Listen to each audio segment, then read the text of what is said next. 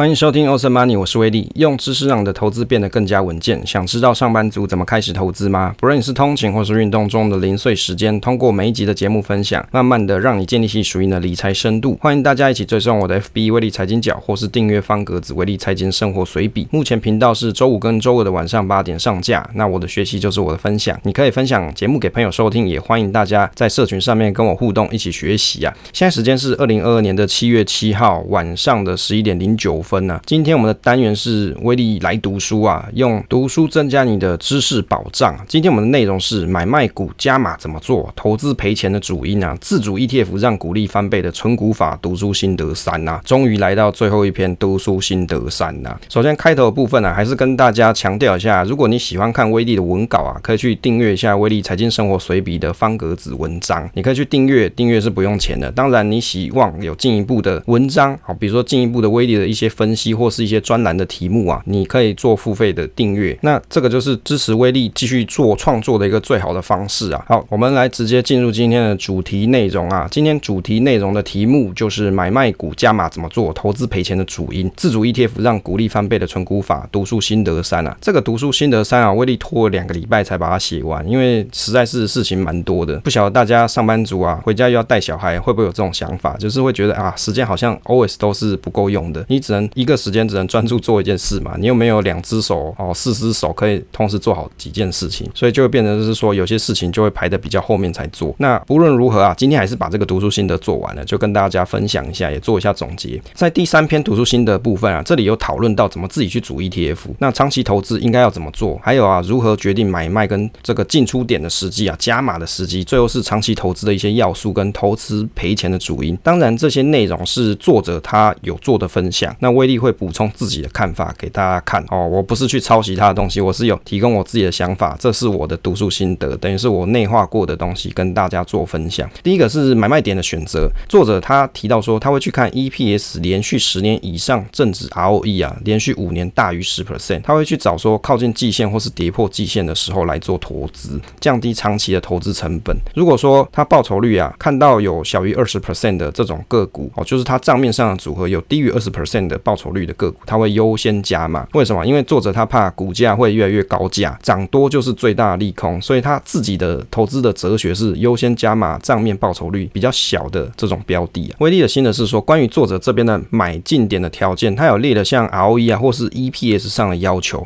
这点其实在很多价值投资的书上都有类似的方式。例如说以前威利有买过哦，有一个大大叫雷浩斯，他叫做雷浩斯价值投资哦，一个部落格，他有做了很多投资书籍啊，上面也有针对这部分的琢磨跟介绍。每个人会想看的筛选条件都不一样啊，但基本上原理都是希望透过基本面的分析筛选，找到长期获利的公司，还可以给股东带来好的报酬。通常一个产业在大环境不变以及在没有其他竞争者加入的情况底下， EPS 跟 ROE 都比较有长时间的成长，代表说是稳定获利的行业或是赚钱的生意，所以你会看到往往大家存股的时候会想找一些稳定的公司，最主要就是因为营收可能较容易预测，如此在估价的时候也会比较容易一些。另外作者他有个投资心理学，会针对账面报酬小于 20% 的公司加码，这个概念比较像是在账面上已经涨幅很多的公司，往往市场会给予股价的定价较高，此时进场的买点啊容易买贵，但如果你又要在这个组合当中去找可以加码的公司，那就只好找相对涨比较少的公司做投资。不过威利觉得与其找账面报酬比较小的公司做加码，首先还是要先看一下想加码的公司是不是有合理的买入价格，例如说有人会用 EPS 本益比啊，或 PE ratio 或是股利殖利率来判断都可以，就是随个人喜好。但是你既然是存股，那成本是一个重点，就判断合理的价格还是最优先的考量。第二个啊，人弃我取，恐慌是卖股的好时机，但是如果心态不是很成熟，那你遇到大的跌幅也很难克服恐慌的气氛啊。威利写这一段心得的时候，刚好就是台股从那个18000有没有回调到14000的市场氛围哦，现在就是在14000阶段哦，7月7号的时候，遇到市场熊市的时候，还要做到人弃我取，照正常逻辑来说是没有错，可能有便宜可以捡，不过还是要看一下大环境的市场周期的状况来决定。大环境的市场周期啊，应该是优先于产业的绩效表现，接着才是个股在相同产业公司中的绩效比较。如果经济周期确定它是在下行的步调，或是即将要迈入下行的阶段，例如说像现在是货币紧缩要带来市场资金派对不在的这种融紧，那投资人会做做一些抛售股票降低仓位，其实是符合预期的。市场它重新对资产价格做定价，这个时间点如果是因为你有做过理性的判断去思考而做的仓位调整，就跟与因为投资你心里恐慌这种恐慌性去卖股就不一样。在过去台股大盘的表现状况下，往往遇到大跌的时候，通常很快在短期间，也许是几周到几个月之间，市场还是会回到跌前之前的荣景。所以当有大跌的时候，反而是建议投资人做加码的好时间。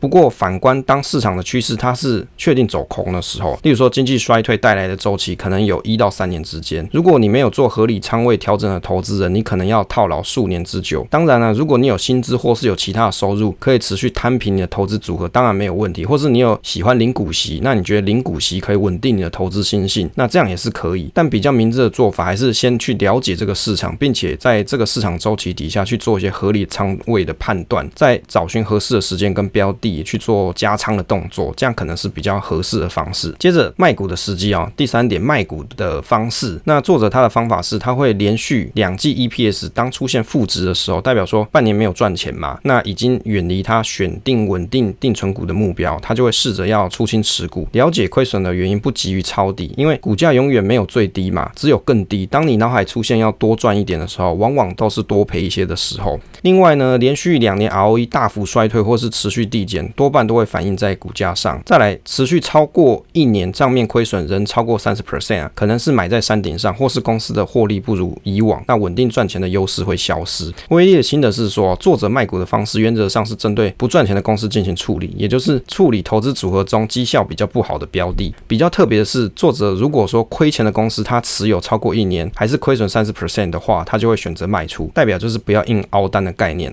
更重要是去了解亏钱的原因。不过我想提前发现亏钱的症状，嘿嘿，镜头啊，你如果可以早点发现，是不是早点治疗哦，你就可以早点止血嘛，可能会比看到 ROE 或是营收大幅衰退的时候你再去处理会好得多。但这个就是考验投资人你平常对于个股观察的能力。例如说像2022年 Q1 出现疫情缺料的需求，或是2021年的 Q4 的时候，你就容易去联想到后面当疫情问题趋缓的时候的库存问题啊。如果做投资的人，你可以提前有这样子的观念跟联想，这样子的逻辑，自然当后面库存啊问题出现的时候，早就你已经做好布局跟安排啊，你不用等到公司业绩衰退或是亏钱的时候再来处理。因为当业绩衰退或是 ROE 变差的时候，那都已经是过去的资料了，股价早就已经跌到它应有的价值。这时候你就会发现说账面好像亏损不少哦，这是会有的事情。何时卖股哦，做投资除了买股的选择外啊，有很多朋友其实不知道何时卖股，就连威力遇到市场大涨也会感到迷惑，是不是要先获利了结。威力最近在7月5号啊，有阅读到一篇新闻，这个新闻的标题是讲说台积电跌到438元，它崩溃啊，从大赚100万到负8万，有一票的苦主喊加一啊。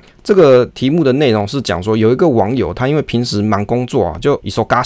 就很忙啊，没有空去看股票。股票买完之后他就放着，就增存股哦，就给他放着。在先前账面上持有航运股啊，跟台积电的未实现报酬有100万，结果他放到现在7月5号的新闻这个时间点，他放到这个时间点只有剩下负8万元啊，就剩负8万，就你本来100万变负8万，中间 gap 有108万啊。这个网友就表示说，本来以为只是暂时跌，结果跌到变成赔钱啊，但他目前还是抱着没有卖掉，希望有奇迹可以出现。就以录制的时间点7月7号来看，台积电是有回涨回去啊，大概到450元左右，所以可能他已经没有负的，但是也没有赚多少。大家会不会觉得很神奇啊？还是觉得投资的人是不是很贪啊？明明台积电这3年最高价是在683元，可以放到438元，少了哦，683减438，整整少了200元啊。如果他能够在600元以上卖掉，应该是可以获利不少。但是很多网友跟他一样啊，就是抱过一座山。如果是你啊，你会不会觉得说有点可惜？还是你觉得在当时的市场氛围当中，就是600多块的那时候的市场氛围当中，你会觉得台积电涨到700元或是1000元？那威力觉得其实这是一个很好的题目，到底你什么时间点要停利？即便你是存股，你总有一天你可能还是要面临到停利或者是你要出清的时候吧。所以这个问题值得好好的思考一下停利的时机。例如说，在作者他有举例，在2019年的时候，他买南地的案例。2021年因为疫情，股票报酬来到 612%， 已经超过了20年的股息，所以他想了之后决定要卖出。果然在疫情趋缓之后，南地的股价也从176元的高点修正到 77.5 元，这个是作者的经验分享啊。所以你还是要去想一下你的停利的空间，你的停利的点位到底是在哪里，才不容易去抱做一座山又一座山。当然你是坚毅的博科头啊，那就另当别论了。坚毅的博科头，你就要把你的指数抱好抱满，抱到退休，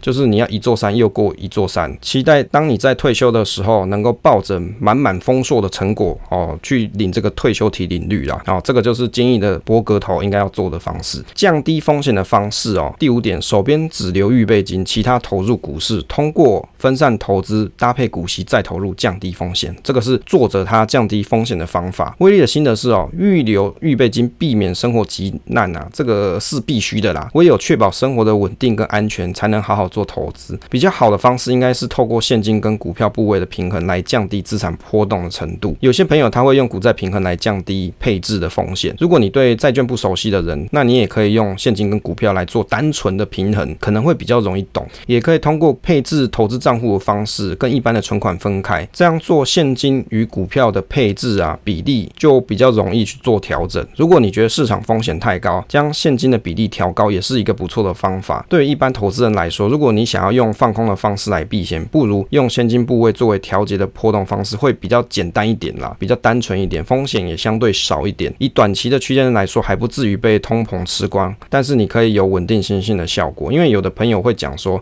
你持有现金啊就是罪恶的哦，因为现金没办法带来什么样子的报酬，跟股票比起来是少很多。可是我觉得这其实要有一个大前提，大前提就是你要真的可以抱得住哦。如果你都已经不能抱得住了，那个报酬对你来说很重要嘛，因为你也吃不到啊。第六点，杠杆投资啊是两面刃啊，避免抄底 all in 的行为，不要靠借贷大赚一笔，借贷额度不要一开始就开到最大，渐进式会比较好。威力的心得是觉得啊，其实你借贷投资是属于比较进阶投资人在使用的工具。可能有很多投资人啊认为自己很有经验啊，然后就忘记说你可以承受风险的能力，因此也有可能出现断头的情况。大家总是在行情乐观时勇于开这个杠杆去加码，但是走入空头的时候啊，因为 QT 嘛， QT 是什么？去杠杆嘛，所以你在做什么？开杠杆嘛，它就去你的头啊。所以走入空头的时候，你可能来不及去调度资金，你就发现你的营业员哦，就空头的时候特别忙，因为他要一直叫人家补维持率，可能也要叫你补啊，生怕客户爆仓了，写报告给上级事小啊，因为他们营业员都要写报告嘛，这个人为什么他爆仓了就要写一下。重点是客户 GG 了以后啊，对这个股票萌生退役，生意也不用做，因为他以后就不买了嘛，因为受重伤啊。当然不要随便乱 all in 是一个重点，适度的使用这种杠杆工具啊是可以是好的，但是如果你是过度超过自己负担使用，就会害得你自己的投资受重伤。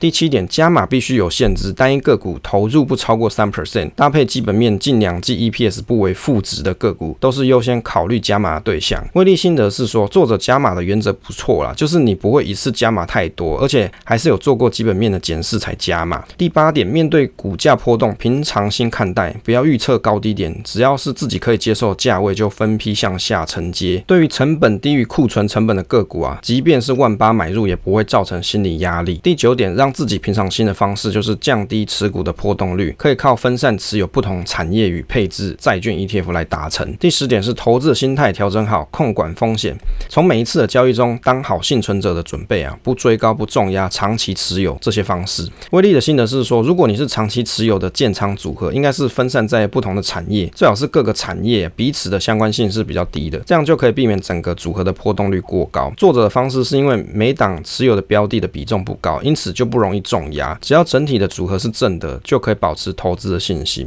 接着来看一下这个长期的投资要素啊，第11点，长期投资的要素，当选定好公司要可以抱好抱满，跟持股的信心度啊，还有风险分散有关啊，持有的成本越低，持股的信心越强，通过参与好公司除权息是长期投资重要的一部分。买进的原因要很明确，避免是听朋友说或是看新闻才买进。威力的心得是说，有很多人买股票是看新闻做股票啊，或是朋友说好啊才买，这点就不是很好啦。投资你还是要有自己的想法跟定见，即便遇到股价不如人意的时候，只要买入理由还在，那你就可以坚持持有的信息。第12点，用选股指标来判断操作，不受短期涨跌影响，不要贸然买进不符合自己的选股指标的公司，即使赚钱啊，当遇到大盘修正也不容易赚多。威力的心得是说，话，这个代表每个人都会有自己一套的筛选逻辑标准，你只要符合标准就做买入，不要买了卖了你都是不是自己的选股标准的这种方法。那威利认为说有些朋友是投资看心情就是想买就买，这样子你定好了筛选指标也失去功能。第13点被情绪牵着走，判断容易失准，平常心投资，确定好价位就长期持有，保持正向的心态，让时间帮你完成剩下的部分。第14点对一般散户而言，积极的操作跟报酬率成反比，时间才是胜率跟报酬率的好朋友。威利的心得是说时间是散户的好朋友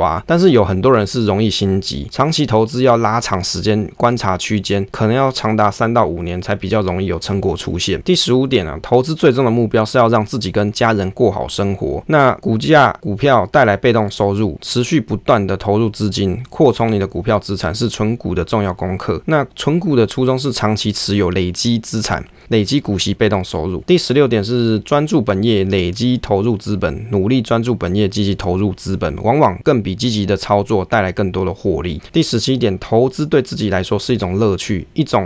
也是生活的一部分，就是不用太死板去看待这件事情。第18点长期在股市中有获利的投资人才会去使用杠杆。第19点投资买进的是科学筛选，依据公司过去的成绩单来去看，但是持有过程像是哲学这句话就蛮好的。对于加码跟停损往往都只有参考答案，就是别人的 reference 嘛，书上的 reference， 但是没有一个标准答案啦，而且答案会随时间而改变。保持成熟的心态，建立属于自己的选股逻辑，配合市场变化微调节奏，持续投入热情。威利的心得是觉得投资本来就是一门科学，而且还是一门心理学需要对自己不断的对话跟制定一些买进跟卖出的方法，才不会遇到盘势不如预期之时感到迷惑啦。最后一个部分是赔钱的主因，20点赔钱的主因是来自于想要快速致富。21点个股未来走势无法预测，至少目前要可以确认好公司分批向下买，持股的时间拉长可以帮助你提升获利，如果不是必要就是尽量不要卖出，但不是不卖。一间公司的体质不会随着每天的股价波动而改变，往往是随着消息面而出现波动。威利的心得是说想要快速致富的心的确是很多人的罩门，那你要去追求合理的报酬，也许一年 5% 到 10% 是比较容易一些，但是市场有多头也有空头嘛，你要等待好的时间点伺机加码，并且注意投资组合的风险波动要可以自己承受，在市场中不断磨练心性，才可以避免想要快速致富的心这一点是很重要，因为当你很想要赶快赚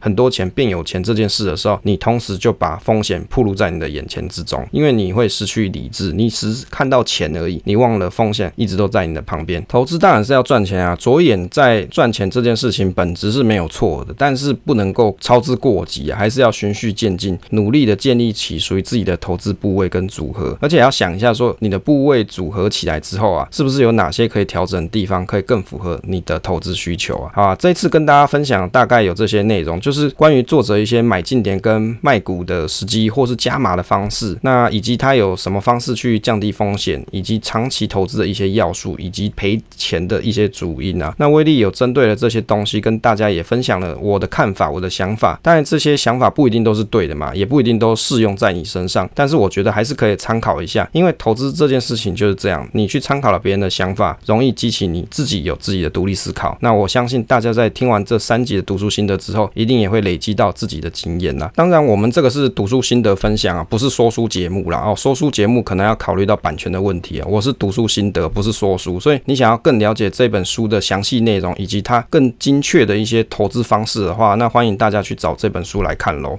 好，以上就是这次跟大家分享的部分。最后结尾的部分请大家可以分享节目给朋友收听可以点选下方威利财经角的支持方式，也可以关注威利财经角 FB。 感谢大家，谢谢大家收听这一期节目，希望对大家有所帮助，请订阅支持这个频道与留言分享，总是单纯的快乐，期待下一次再见。